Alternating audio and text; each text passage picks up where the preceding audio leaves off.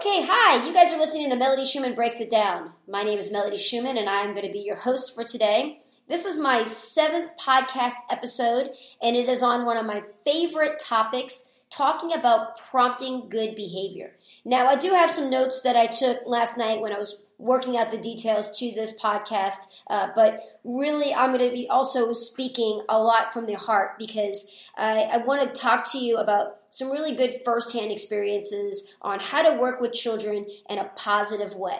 Now, this podcast and this topic, it's for parents, teachers, coaches, and martial arts instructors. But today, just so that I'm not constantly labeling uh, each one of those categories, I'm just going to say teacher.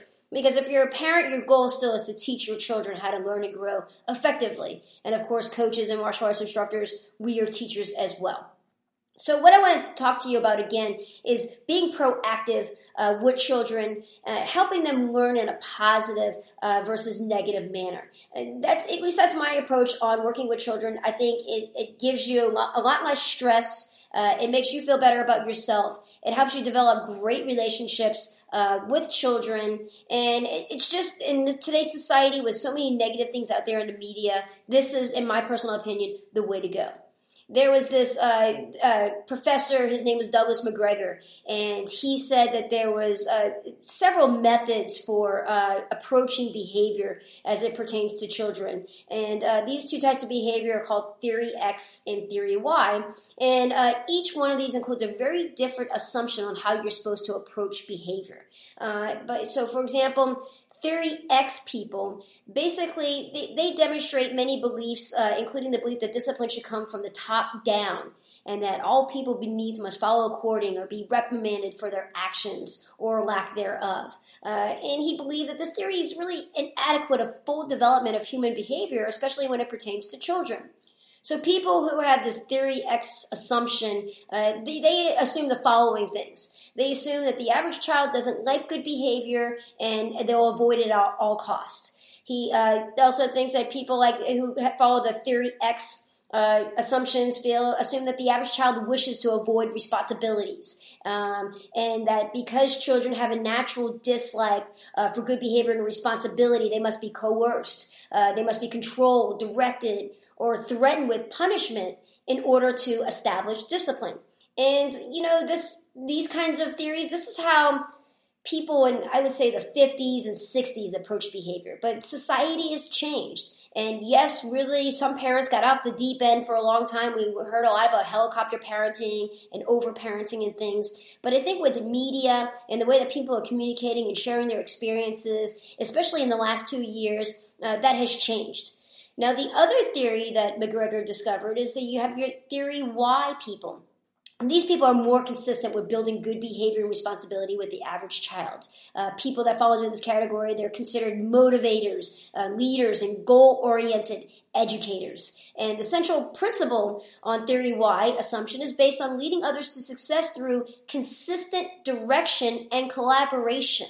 So Theory Y followers, they can transform most behaviors into a positive one without the need for consistent threats or punishments. So theory Y people, they fall under a, a, couple of assumptions. The first assumption is the average child likes the feeling of uh, um, likes the feeling of good discipline. And me being a martial arts instructor for the last 20 years, I wholeheartedly agree with this. When I say to my students, let's see who can sit like a black belt, you should see the look on the kids' faces when they when they race to cross their legs, put their hands on their knees, stick their chest out, and sit really strong. They really like it and they embrace it.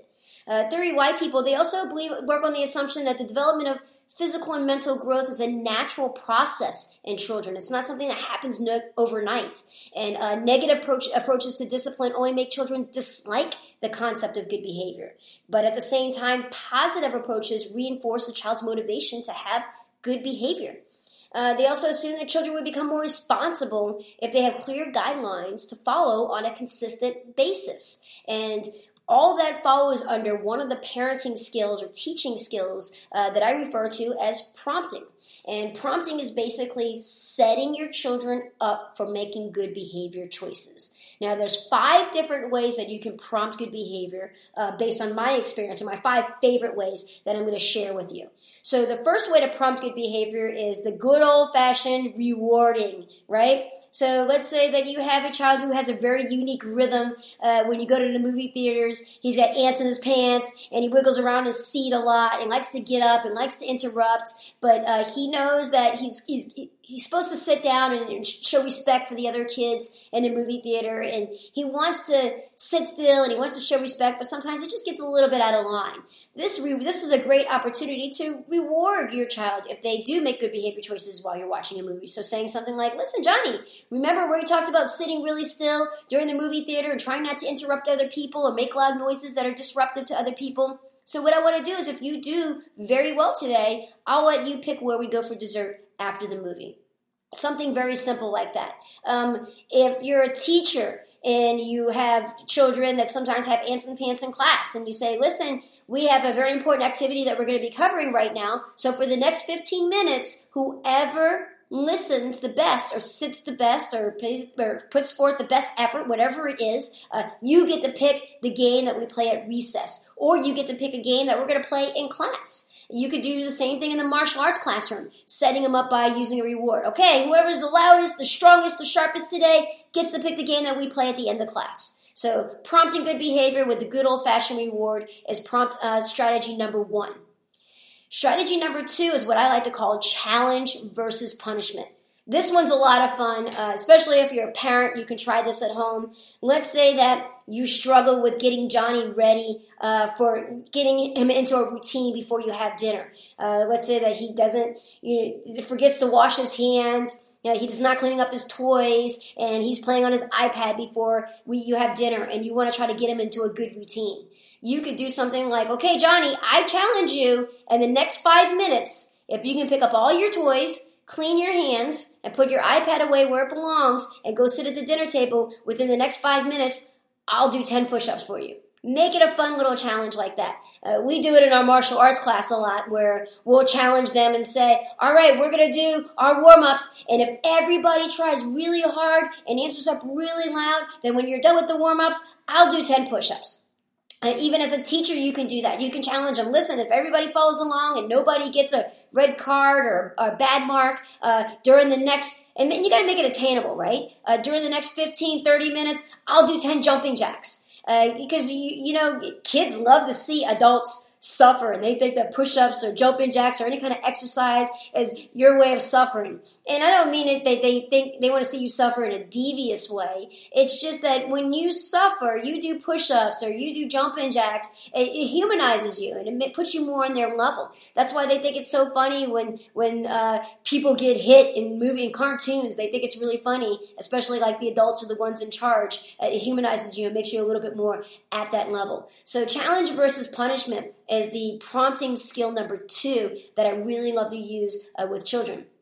Uh, the next one is uh, using examples. Uh, so prompting good behavior by pointing out other people who are behaving the right way.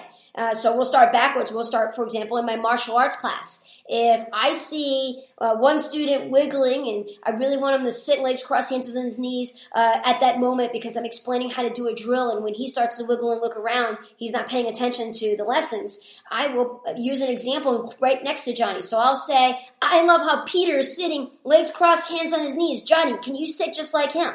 So giving him a great example to follow, uh, especially if there's somebody relatable to their age. Uh, they they definitely are more. Uh, they use mirror neurons to children closer to their age. So if you're pointing out good examples, that helps them follow along uh, accordingly. So, for example, if you're a parent and you're out at dinner and you look over, scope the restaurant, see if you can see a kid who's sitting well, who has good manners, and point them out. I like how that kid over there, I love how she's sitting. She's sitting nice and quiet. See, she has her napkin in her lap, and she's being respe- very respectful for dinner.